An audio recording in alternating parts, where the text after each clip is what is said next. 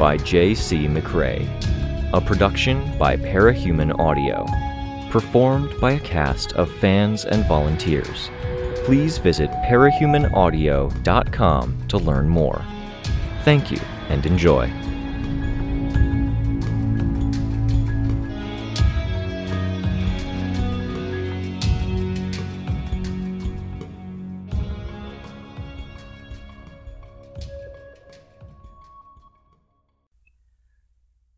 Gary Nieves was trying to save a world, and he was failing. 26 million people.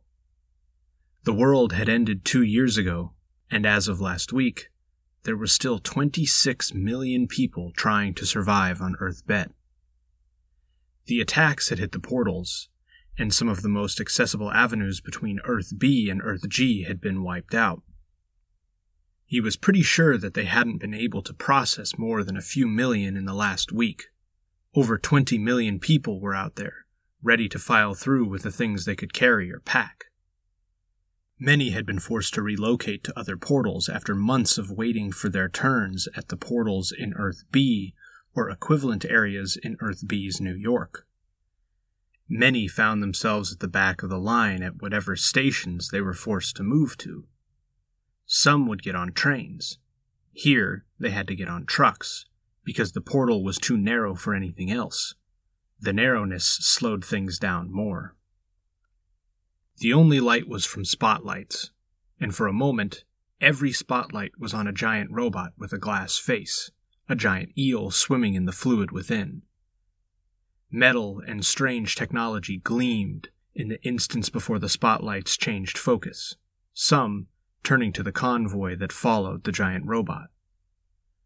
The parahuman who managed the robot stood atop the thing, waving at someone on the ground as if he didn't have a care in the world. Gary saw more of the trucks come through. Most were logging vehicles with benches fixed to the back, every bench crammed with people, shoulder to shoulder, knees often touching the people on the bench in front of them, bags crammed beneath them. There was no exterior to the truck, nothing to break the intense wind that whipped through the area and stirred up the dirt and dust. Many of the people on benches faced off to the side, looking at the world they were being brought into. Some looked directly at Gary, who was beneath a canopy tent, open on four sides because the wind that blew across the city was liable to blow any tent with walls down. He was surrounded by foldable tables, computers, communications gear, and plastic crates. Jeanne Wynn from Mortaria told him that people were getting sick over there. He'd seen people come through looking pale, underweight, and listless, but up until recent days he'd chalked it up to the weather on the other side, the rationing, and the wounds that many had sustained to their very soul, to lose the universe they called home. He wanted better for them. He did. Earth G was better than what they were coming from, but it wasn't nearly good enough. He'd made his bid to run the city, and he'd been ousted because he wasn't willing to cheat. Now he felt the acute lack of leadership in this situation. This was so far from being good enough. Ed! Gary bellowed, double checking the monitor in front of him. This was triage at this point. There weren't any locations that were actually ready to take people in, so he had to send them to the closest thing to ready. But there were other factors. The plaza at Block 19 was most capable and had the most capacity, but security had been called there five times in the last hour. Tess, the woman in charge, had called for some parahumans to help keep the peace, and Gary knew that she hated the people who ran around in costume. He had Ed's attention, and now he had to make a call. Take the convoy to Block 3! Ed was atop a concrete tower by one of the gates. The man moved the illuminated batons he held, indicating the direction to Lot C. His partner would be on the radio, taking in others, ready to indicate the rest of the direction. Gary hoped that the plaza would be peaceful enough to accept new people, because there were already messages coming through saying that there would be another convoy in two minutes. Sixty people could be packed into the back of one logging truck. Ten trucks had come through with the giant robot and its eel not even a dent. This convoy marked 600 out of an estimated 20 million. Trucks passed. He recognized one of them as a military supply truck that had jackknifed and rolled while carrying civilians just two weeks ago. A mechanical failure. People had died, and the image of that same truck carrying both civilians and bodies covered by white plastic sheets had been burned into his mind's eye. Now it was back on the road, because they were short on vehicles that could carry large numbers and traverse some of the rougher, broken terrain on the far side of the portal. He saw mothers and fathers who couldn't even bring themselves to look hopeful as they made it through the portal. He saw others, more heartbreaking, who came through with light in their eyes, until they saw the distorted portals looming along the horizon. There was no doubt they'd heard about them, but to see it? He was thankful that it was late evening and that the portals weren't that visible. He didn't have to see the expressions change. The giant robot with the eel inside stepped aside, the hand raising to give the person on top a platform to stand on. It lowered, putting the parahuman on a level with his teammates, the shepherds. Gary wasn't the only one who was watching their every move. Reasons differed. Children looked because costumes were brightly colored, personalities standing out in bold relief. Men looked because they worried, like Gary did, or, he assumed, because their eyes were drawn to young ladies in dresses that showed bare legs and left no illusions about chest size. Women, he had no idea why women stared. Probably the same things. Are they getting in the way? Heather asked. Gary shook his head. Not so far. Heather was Gary's relief, meant to be available if he took a break, with a five hour shift due to start when he wrapped up his evening to get his five hours of sleep. That would have been an hour ago, but there had been so much to do he hadn't been able to conscience stopping. She could have stood down, taken the extra opportunity to rest, but she was working in the background, supporting and double checking his work for mistakes, because mistakes happened when people were as tired as they were. Given the fatigue and everything else, it would have been so easy for them to be at each other's throats. Even if they'd both followed the routine outlined, stress, proximity, and fatigue could easily have seen them at each other's throats. It didn't happen. They worked well together, he felt. He had zero complaints, and she hadn't suggested she was upset in the slightest. As trucks slowed to round a corner, heading off to Lot 3, people were hopping up on the sides of the trucks, bags in hand water, and some basic food to greet the newest refugees and look after those in need. The heroes were still caught up with their discussion. The shepherds were one of two hero groups present, the other being a loose assortment of the parahumans that had been guarding stations.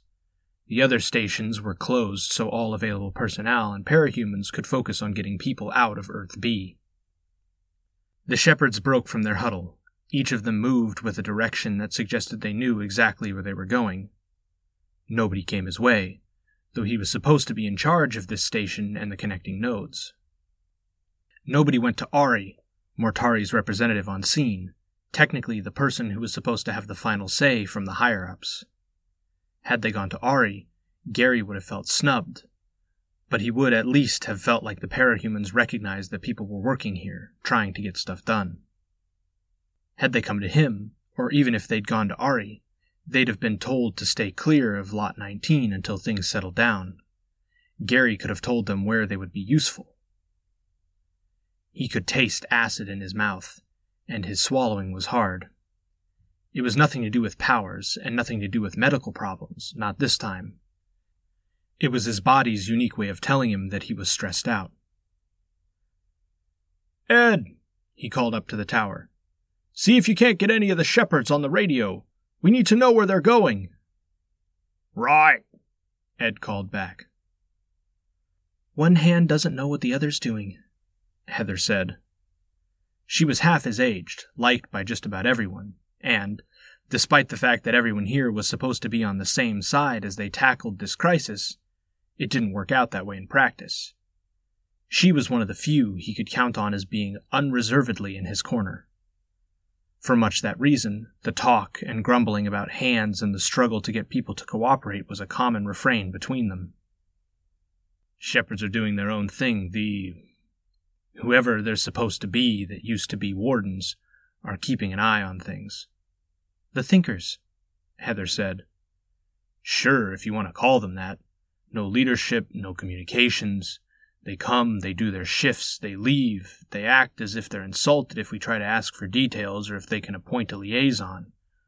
Those thinkers don't think, he said. And then John Druck and Mortari and the organizers on the far side in Earth Bet. Heather went on. Gary checked the timers. His main window was an overhead map of everything with lots marked out, and an 8 bit bus ticking along the map millimeter by millimeter. It was supposed to be black, but it was now ticking back and forth, an alarming red. She leaned close. Late? Help me out, Heather. See if you can't find Ari and figure out if he knows where we're getting tripped up tonight. People keep showing up later and later, and they're getting processed slower. I think we're all tired, Gary. Feels like more, he said. Find Ari? Yeah, she said. Don't fall asleep. I've got coffee. A thinker near the main portal relieved the detestable girl with the rats. The heroes did their own thing. Other factions were serving their own leaders. Druck's Labor, Mortari reporting to Wynn. They left a share of maybe 20 or 30 percent who were citizen volunteers serving under him. He'd organized the volunteers and set the systems in place to train them. Backbone was a team of people that he'd once hoped would be able to go back to Earth B and start cleaning things up enough that they could start resettling it. He'd hoped that they'd be able to go home. It was the numbers that slipped through his fingers and drove home how out of reach it all was. 600 bodies out of 20 million. 20 to 30 percent of the 3,000 people here were his, or were supposed to be. But so many of them believed in the shepherds, felt the shepherds' views aligned with their own. Gary knew they didn't.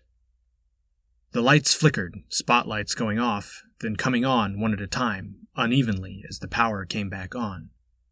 He could hear the distant machinery buck into action as generators came online. He looked around his tent, spotting his bulky flood flashlight in the moment before the power went out for good. The generators only ever really bought them a second. Blind, he went to the flashlight, hitting the button to turn it on. There were battery powered lanterns in one of the totes. People nearby came to him like moths to a candle. He was one of the only proper sources of light.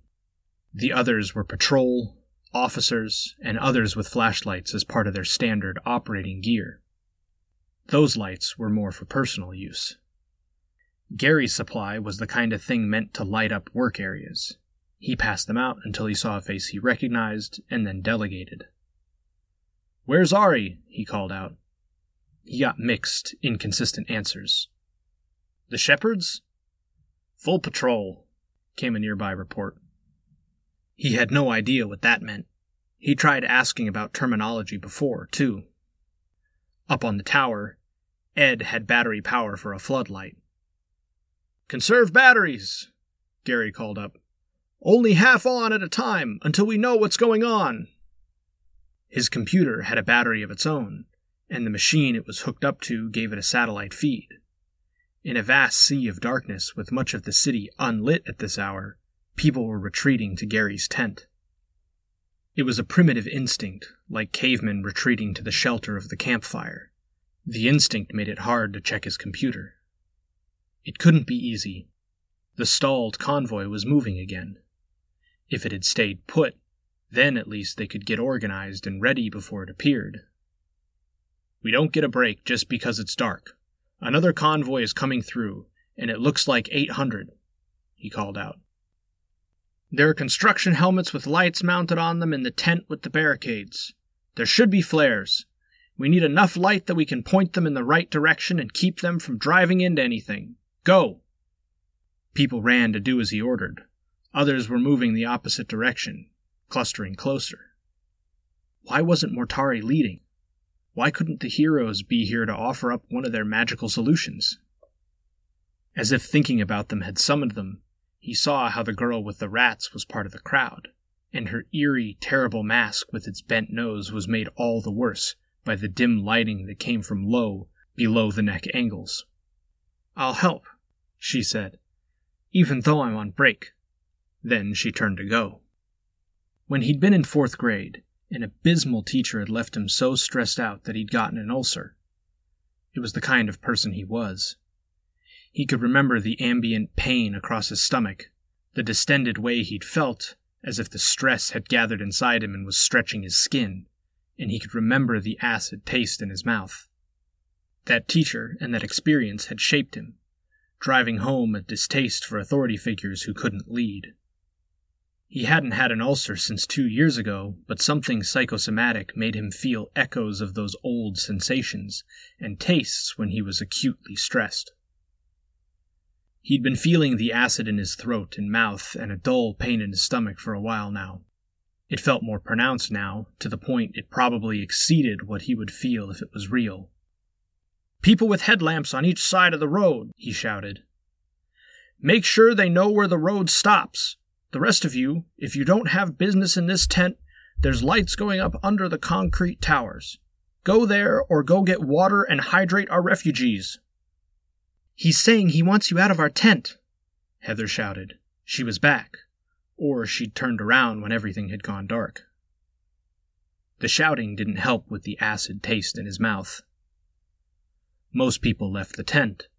The ones that stayed were recognizable faces, people he didn't mind seeing not his, not 100% like Heather was, but they were friendly enough. Ari's occupied. He's tied up in policy stuff. Gary shook his head. Well, I don't envy him, but I think if he was going to be this busy, Mortari could have sent more people here. Wholesale agreement here, Gary, Heather said. The headlights of the convoy were visible. Make sure they come in slow. Heather called out instructions. We don't have enough light.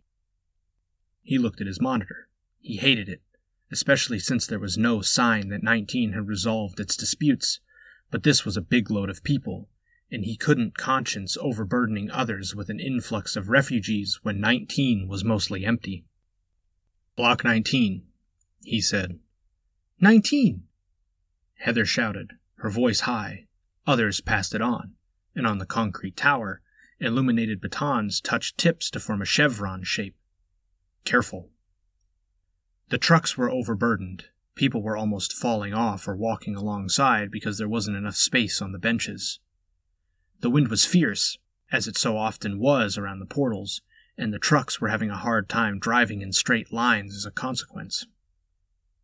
What was this? A thousand people? It was supposed to be eight hundred at most. Even if every single waypoint was ready, stocked, and fresh, there wouldn't be a good place for him to stick a thousand people. He left his canopy, waving down the lead driver. A hero sat on the roof of the vehicle, a man with a costume that had some technological aspects hooked up. Purple fluid glowed like it was under a blacklight, running through tubes to bracelets and something he wore along his spine. When the guy smiled, the saliva in his mouth was more glow in the dark purple. Gary tried to ignore him. There were things to do, answers to get. What's going on? A thousand people? Eleven hundred. Fuck me, Gary said, his voice pitched low so that any kids on the back of the truck wouldn't hear. Come on, man. They're sardines over there. Logistics are a nightmare. Sir, seriously, just bring them over here and set them loose into the woods. It's gotta be better than what we're dealing with on the other side. We've got to give them ID, make sure we aren't letting dangerous people in. We give them a bit of money to start off because they almost always have immediate needs. If we do like you're saying, they'll be second class citizens. These guys are all people we vetted ourselves. We don't know your standards, he said. Can you split up the convoy? You'd be parting some people from their belongings. Gary turned to Heather, who was standing back, a walkie talkie to her ear. She mouthed the word Ari to him. It took a minute. People were restless, and all the more restless because there were so many refugees coming through on foot who weren't staying in one place. The thinkers were walking around and through the crowd, checking people. That was supposed to be some solace, he imagined. They'd see any weapons or traps. Ari says we can split up the people. Have people get their belongings if they can. Trucks should get into position, moving slowly enough that we don't run over anyone. One to block 19, one to block 6. The trucks began to move at a crawl, a mile an hour, if that. People hopped off or moved to the other truck, or made sure they had their bags. If this took too long, Gary knew, the next load of people would arrive. Backups and jams led to dissent, which led to violence and people who had only frustration as their first exposure to Earth G. It set bad precedents. Things were still creeping forward when a sharp sound cracked through the air. His first instinct was to think it was something like the truck jackknifing, a mechanical failure, a backfire. He heard the screams. The parahuman that had been pitched atop a truck hit the ground, luminescent purple blood splattering the ground around him. There were more shots. Get down! he shouted, but so many people were shouting or shrieking at the very tops of their lungs that he couldn't be heard. It was a noise and a sudden onset of chaos that made it hard to see straight. He did what he could, motioning, indicating direction. The blood had sprayed in one direction, the parahuman knocked from his perch by a shot from the west. He had people take cover by the base of the truck, backed to the wheels. People hugged the bed of the truck, using the benches and luggage as cover. The next battery of shots came from the east. It was, it had to be automatic weapons fire. A planned maneuver to give them no place to take cover. Flanking gunfire from two separate directions with serious firearms, even the blackout. Had it been planned? The idea filled him with a terror that somehow had more certainty than the bullets coming from the opposite direction. The tents! he shouted, and nobody could hear him. The tents! He started towards the tents, crossing open ground, and a shot hit the dirt a foot from where he stood. He beckoned, urging. Here, at least, there were plastic totes filled with equipment and supplies, enough that a bullet wouldn't necessarily pass through. He saw the woman with the rat mask. She ran low to the ground, straight towards the source of gunfire. People followed him. People got shot for following him, because they were exposed, and each person he saw fall was a wound in the fabric of his very soul, because he was responsible. Not wholly for their deaths, people would have died regardless. Not wholly as leadership here, Others were supposed to be here to take charge. He was trying. But between and through some alchemy of the two, he was responsible. Hurry, hurry! He shouted. People weren't screaming as much. They went to the tent, ducking inside. He found his back to one crate heavy enough his weight resting against it didn't budge it. It would be cover if it was placed in a better spot his face distorted with effort as he dragged it across dirt. Someone else had put a hand on it, helping. Stack crates if you can. People did. He did what he could to help when he was close enough to reach, but he and most of the others prioritized keeping their heads down. When crates were lifted up, it was by groups of four people who were careful to use cover. One of the heavier crates was being emptied so the bin could be placed high and then filled. Assailants who lurked in the deep shadow around the portal station emptied their guns into the camp, placing their shots in the vicinity of people who had yet to take cover. Gary watched people die. All ages, all creeds. He felt a stabbing pain in his stomach like he had been one of the people shot.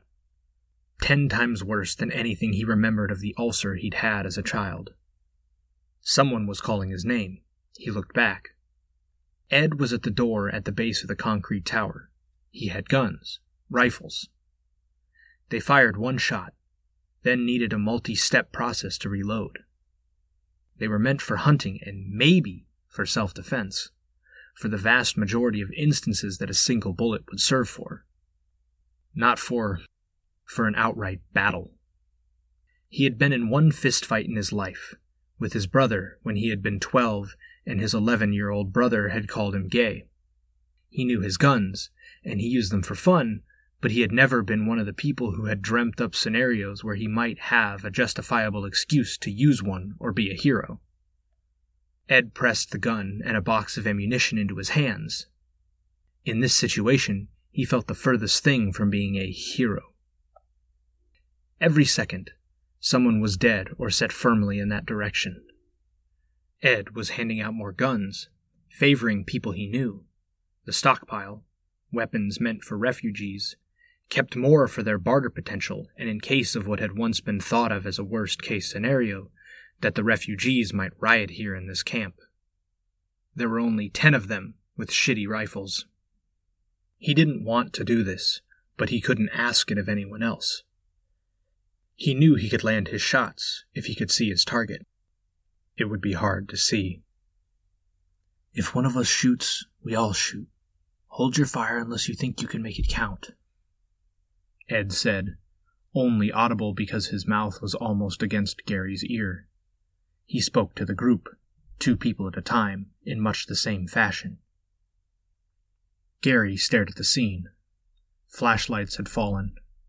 Yellow construction helmets with lights attached to the front lay in dirt.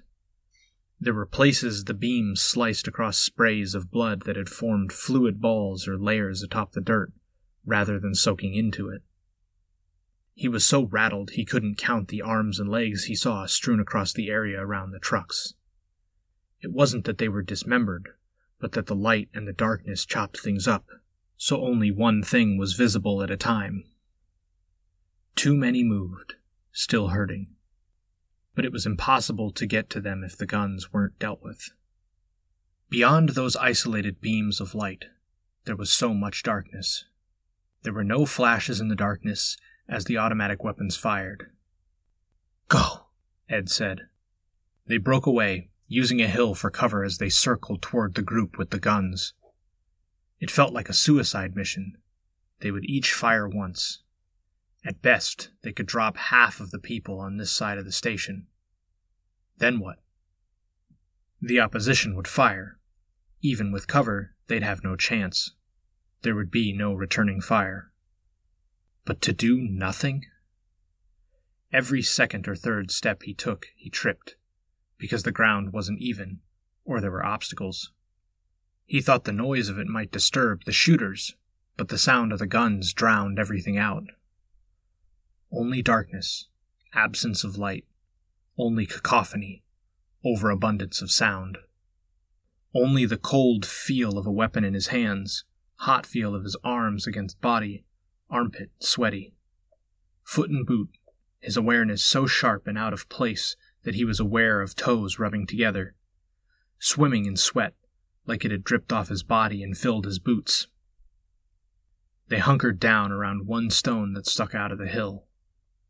No heroes in costume, no Mortari, no light, no help. Ready, Ed said. They got into position, guns pointed in the direction of the sound. Fire, Ed said. There was a hesitation after the word, as if the tried and true universal ready, aim, fire that had been imprinted in the collective consciousness had been broken, and that in itself created the doubt. At least, that's what it felt like to Gary Nieves. The fact he might be shooting at someone was lost in the moment, because he couldn't see them, he couldn't hear them. They were disembodied, and if he'd straddled any fence at all, for all that he'd lived a most non-violent life, the outrage he felt put him firmly in the universe where he pulled the trigger. The guns were so loud, louder even than the semi automatic ones that fired eight or more bullets in a single violent splat sound. His jaw clenched so hard that his temples hurt. Then, fumbling, he worked to reload. The next wave of semi automatic fire was directed at them, hitting the rock they were using for cover. Gary slid down to the ground, crawling around the rock. Peeking around the corner at the very base of the rock, he took aim as best he could in the near pitch darkness, and he fired. The shot provided a hint of illumination. There was a figure striding towards them, a man in a kit mask with no holes for eyes or mouth. By his posture, he didn't seem to care that people behind him were shooting past him to try and hit Gary's group. Others saw, and they opened fire. The man darted around, jumping a half foot to the right, a foot to the left, a step back, two steps forward. Teleportation, or something like it. No bullets landed, because he was relocated in the instant before anything, friend or foe, could hit him. He hopped up onto the rock, boots scruffing, drawing a knife from his belt. No, Gary thought. Run! He barked out the word. Half the group, Gary included, ran. The other half tried to fight, with try being the fundamental idea at play. Gary's third rifle shot was aimed at the man in costume. The first attack on the man's part missed, because he relocated mid swing, avoiding a bullet. He swung back the other direction, however, then back again, almost careless in how he swung back and forth. Ed's friend, Shane, died. Ed kicked out, hit only air as the man relocated to a spot just to the left. A knife plunged into Ed's chest. Gary fumbled to reload, dropping his ammo. They'd left their cover, and they were still under fire. Soon was hit in the midsection and sat down hard, falling back because they were on a slope. Even in the dark, the whites of his eyes were visible. Gary found more ammunition, slotting it into the side of the rifle. The man with the knife had three bodies near him now, and the dark silhouette on a dark background was fixating his attention on a fourth person, who was trying to run for it. That person, another of Gary's volunteers, wasn't nearly so camouflaged in the dark. His blue shirt stood out in the gloom. The knife wielding parahuman didn't get his hand on that person, but only because the people with the semi automatics landed a killing blow before he could get there. Gary ran. A loud noise and an intense gust following the movement of aircraft bowled him over. He skidded on the slope below him. A giant robot, and not the one with the eel inside. Anyone would have recognized this kind of design. Sleek, green with gold trim, with enough lights on it that it seemed to glow.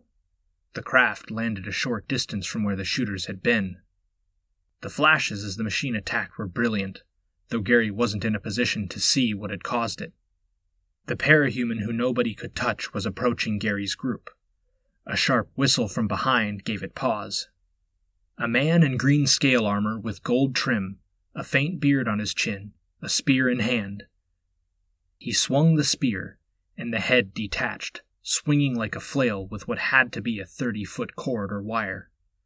The parahuman disappeared, reappearing at a point close to the base of the hill, just out of reach of the flail. The man in green armor swinging the flail again, but this time the head came loose. It disappeared into the darkness.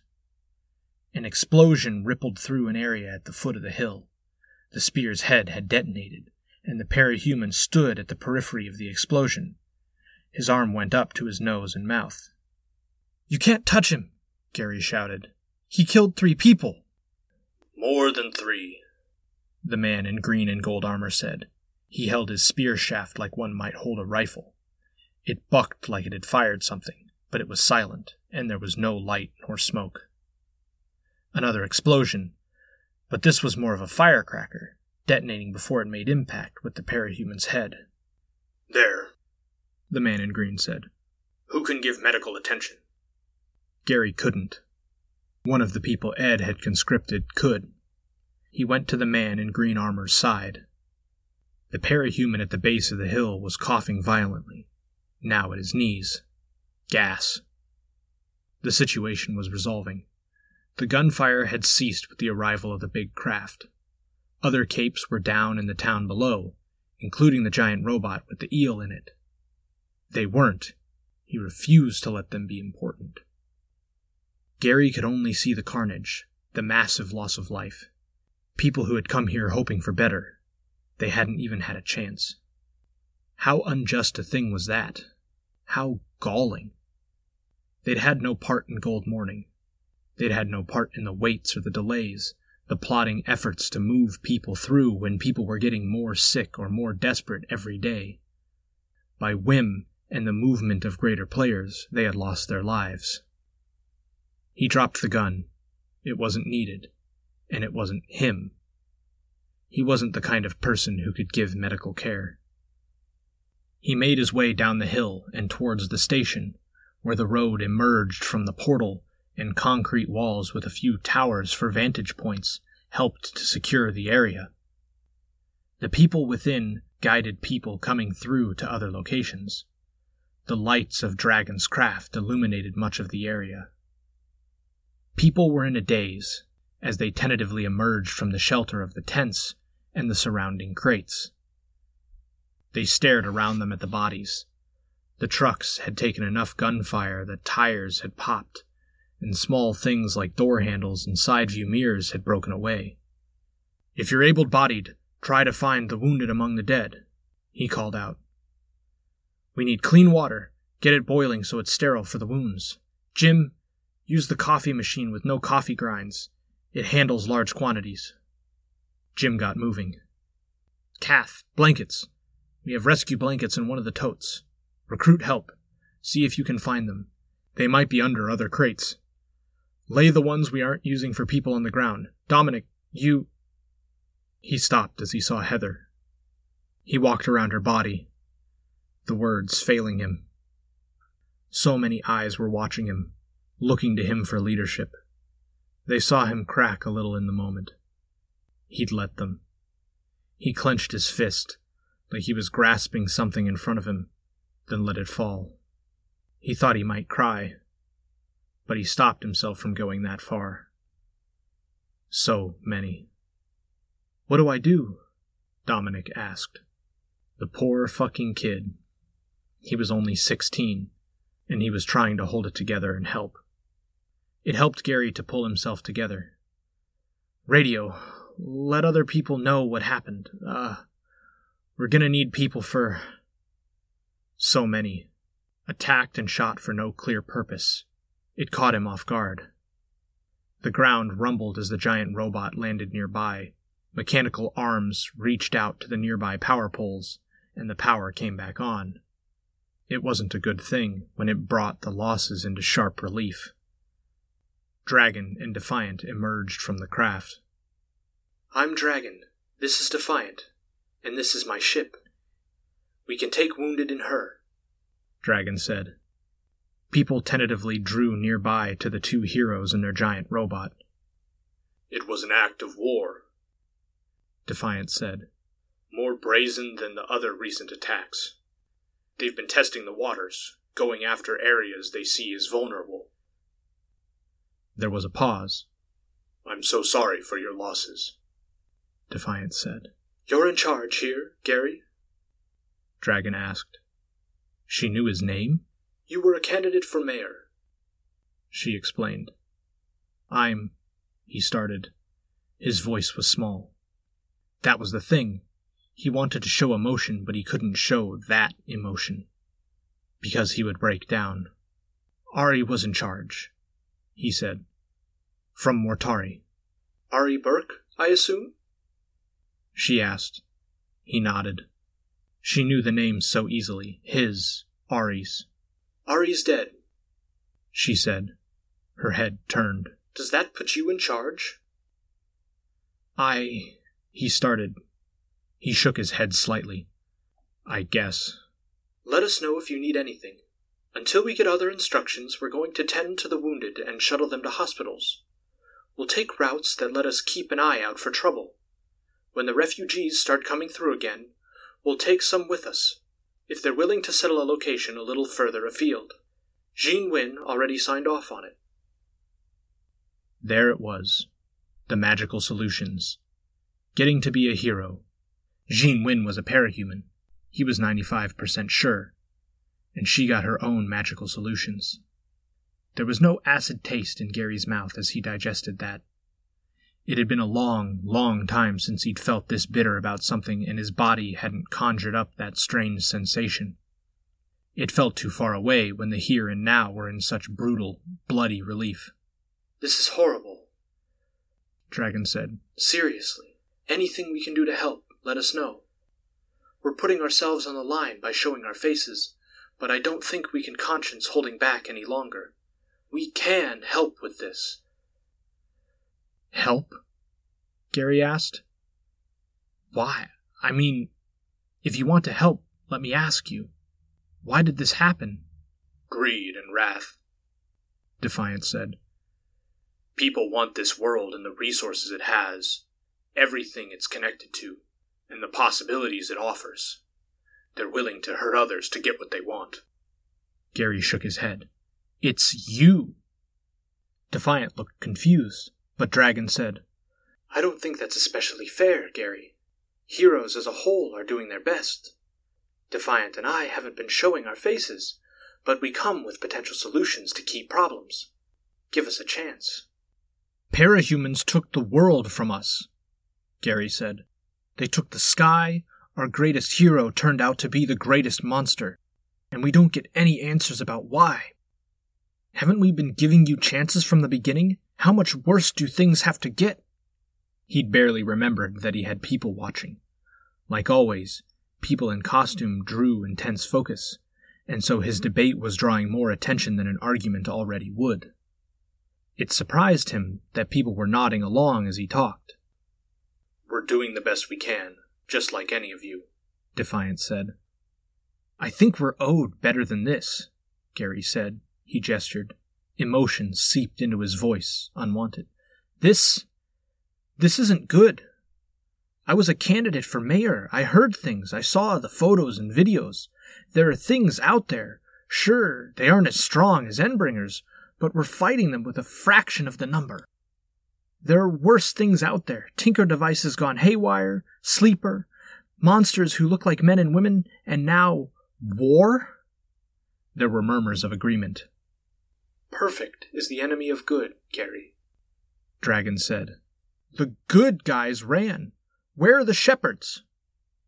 Again, he had to remind himself of where he was, but he did so too late. Here. The people here weren't necessarily his. Twenty to thirty percent of the people at this station were people he'd recruited or people who worked alongside him. Ostensibly, they were largely in support of recolonizing Earth B, but the shepherds had linked their group to the Go Back to Better cause, and that ran contradictory to something fundamental in Gary's view of the situation. They hadn't earned that publicity, only rode the wave of popularity as the movement found traction. To speak against them was to potentially lose his own people. His own people drowned out Dragon's initial response, joining their voices in growing outrage to Gary's. Some weren't as loud as the others, but all the same, it surprised him. They were stopping a third group, Dragon said. They left discreetly when they got word that there were trespassers. We didn't think it would be that bad. The flanking party was unexpected. You got it wrong, he said.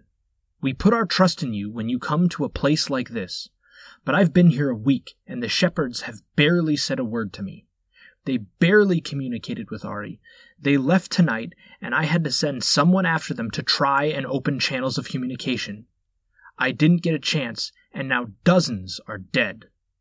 That could be how they operate. Let's not get carried away, Defiant said.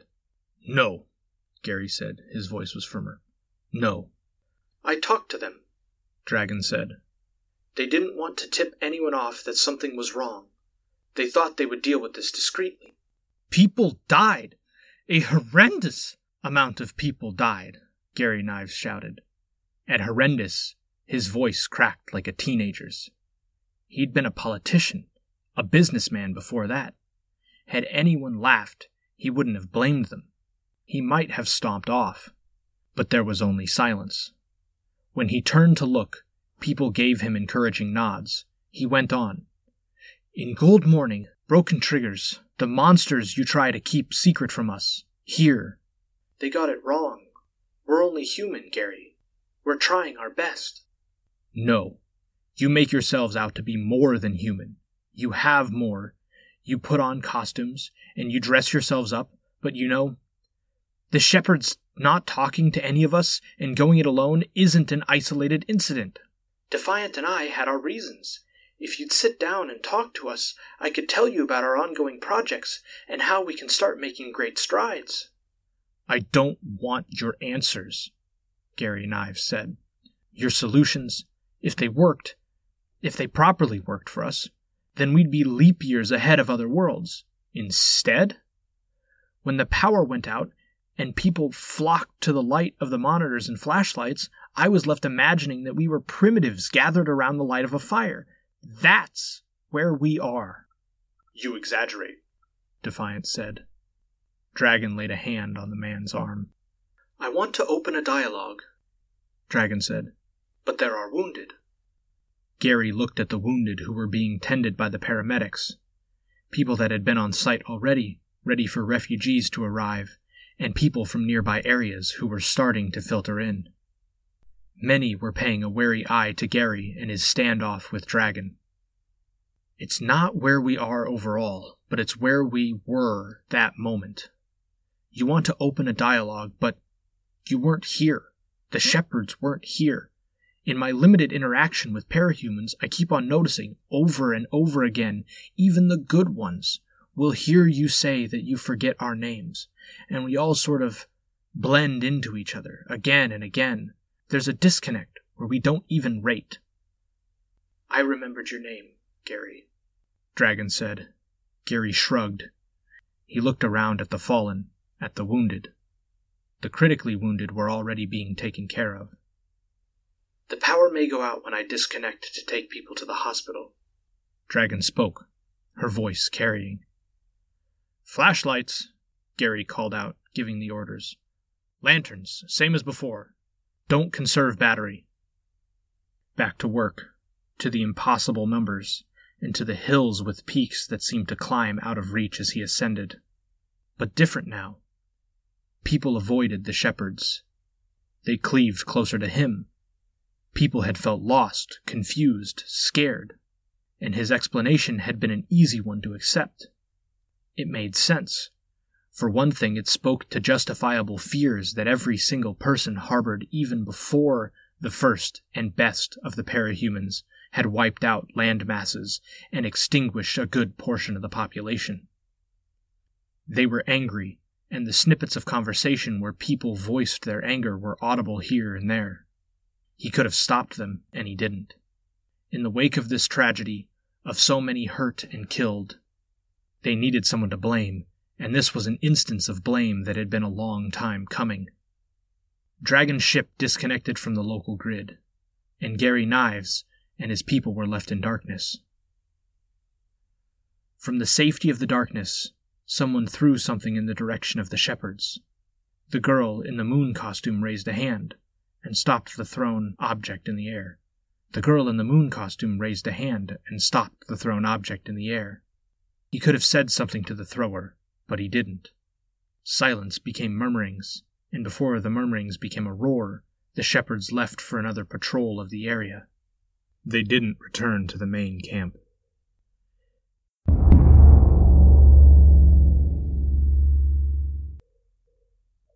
Gary tried not to begrudge people for the lines, especially when it was an effect of population saturation in small areas, but he hadn't eaten earlier, and the service hadn't had food. Not with people going lean for the coming winter. He stood among people in clothes with cement on the pant legs or paint on the edge of a sleeve. Mud caked boots flowed seamlessly into mud caked pants in places. He, in turn, wore a black suit, black tie, and a somber expression. Mr. Nieves? The person asking was narrow, Asian, with a very pointed chin and short hair. He wore a red tie with a gray shirt. Can I help you? Question is more along lines of whether I can help you, the man said. I heard some of what you said to Dragon three days ago. It was hard to think about. Images of blood and bodies weighed heavily on his mind. He closed his eyes before fixing his focus on the food behind the glass displays. Were you there? He asked to maintain the conversation. No. Word of what you said reached me second-hand. Could I buy you lunch? I'd like to talk about things. Ah, Gary said. I've just come from a funeral, my second today. She was a friend. I'd like some peace and quiet to grieve. Of course. Could I give you my card? You can call me at your convenience. Gary nodded. The man was quick to present a card. Erwin de Young. The English writing of the name was mirrored by what he presumed was the Korean translation. Mediation and public relations. The remainder of the card was in fine gold script, Korean letters to go with the Korean name. He reached the end of the line, paid, and then waited for his food. He tried to think of what he could do for Heather and for the others. His thoughts went in circles as he considered gestures, worried about whether the gestures would flop. Donation drives were difficult when everyone anticipated a difficult winter. He thought of statues and symbols, and nothing fit. Heather had always been a doer, not someone who put emphasis on things. Ed had been practical and would have said something about any statue. The refugees who'd never gotten their second chance, because they'd often didn't matter. How did he even pay respects to that? He was pissed, and he couldn't even express it. He'd tried to write two articles before abandoning them, and there were no people to speak to that understood things quite like Heather had. In one corner of the cheap little diner, a television showed Jeanne Wynn addressing the city. Gary's fingers tapped against his leg. The card was within his pocket. Looking back, he saw the man in line and signaled him. My lunch is already paid for, he said. But if you want to talk, you can sit with me. My thoughts aren't what they should be. I don't blame you. These are confusing times. I'll join you as soon as I have my meal. He sat, setting his sandwich and fries down on the table, the card turned over in his hand while he waited. Erwin sat across from him. You're a mediator? And PR? Are you a politician, Gary Nieves? Erwin asked. No, not anymore, Gary said. Then no, I'm not a mediator or a PR person. Not anymore. Despite that, I could be said to resemble one, because I have the skills. Maybe the same is true for you. Maybe. It's still cryptic. You're right. There are too many secrets, Erwin said. That's why I started paying attention to you. You're honest. You've had the position and opportunities to see things clearly, and I think you and I, we are similar in where we stand and how we feel. How is that? Angry, Erwin said. Lost. But you tapped into something and you talked to Dragon and people were willing to listen. I can tell you what you need to know. I can provide some direction, even make some radical suggestions.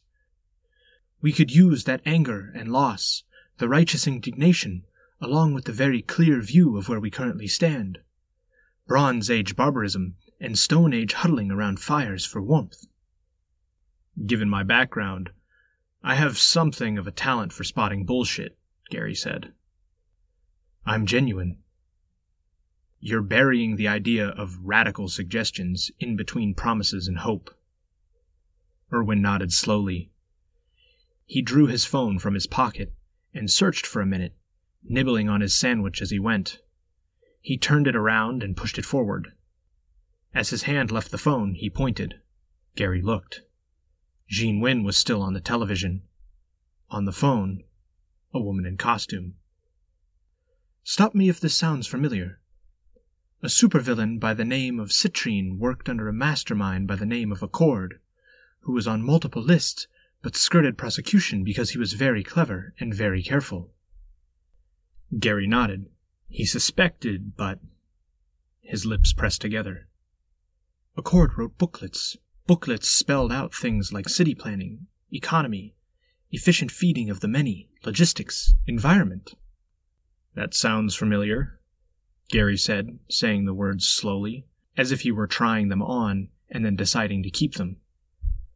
I've seen these booklets.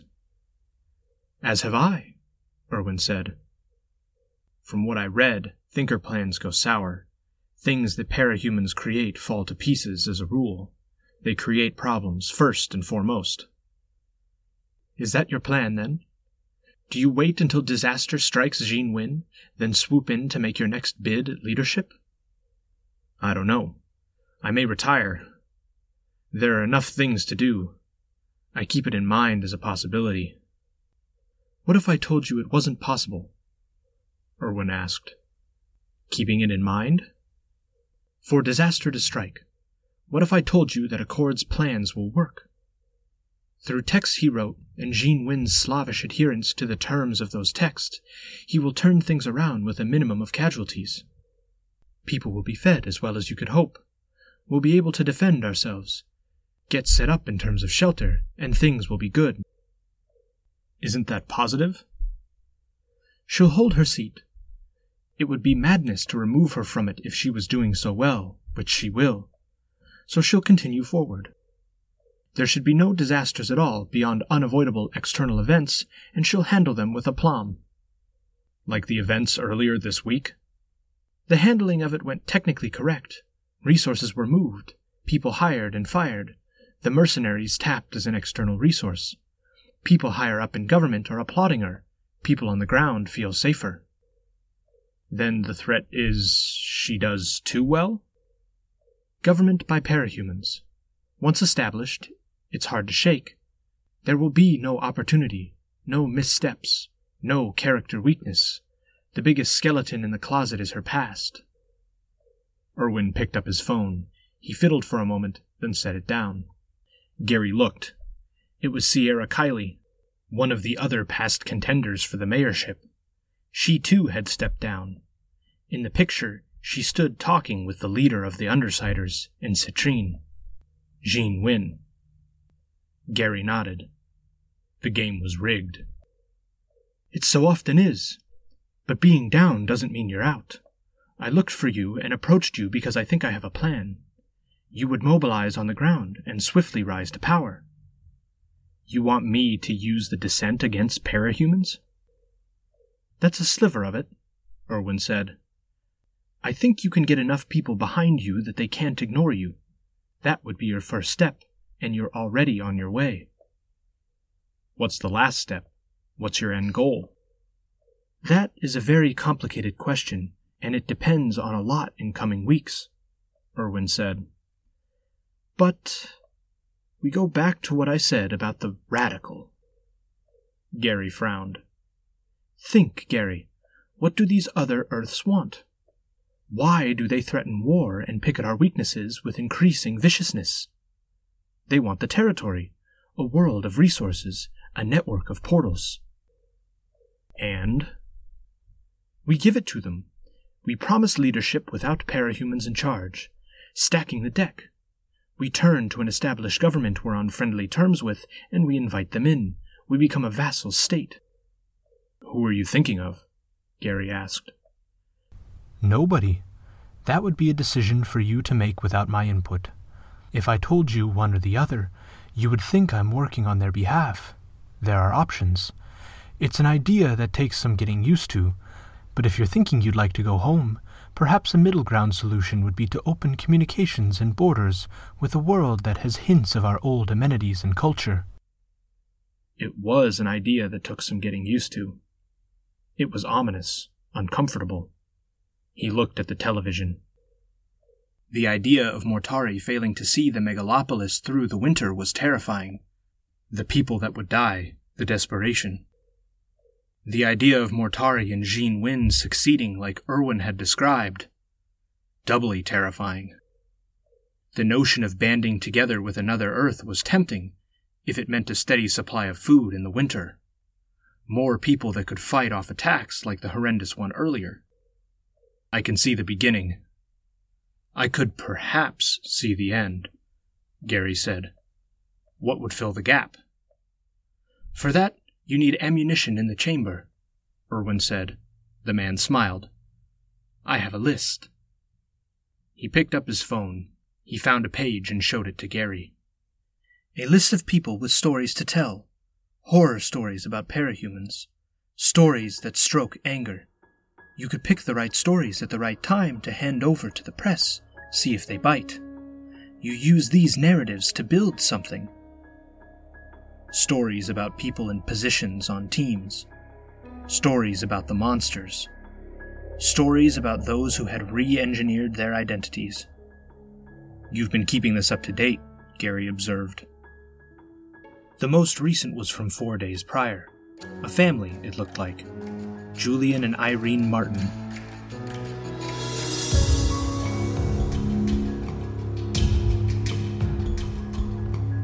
This was a production of Ward by Parahuman Audio. Ward and the Parahuman stories are written and owned by J.C. McCrae. You can find the original text and support the author at parahumans.net. For more of the Ward audiobook, as well as other community works, please visit parahumanaudio.com. Music for this chapter was by Evan Witt. Find out more at wittynotes.com. Editing by Samurai Buko. Narration by Samurai Buko. Find more of their work at our website. Thank you for listening.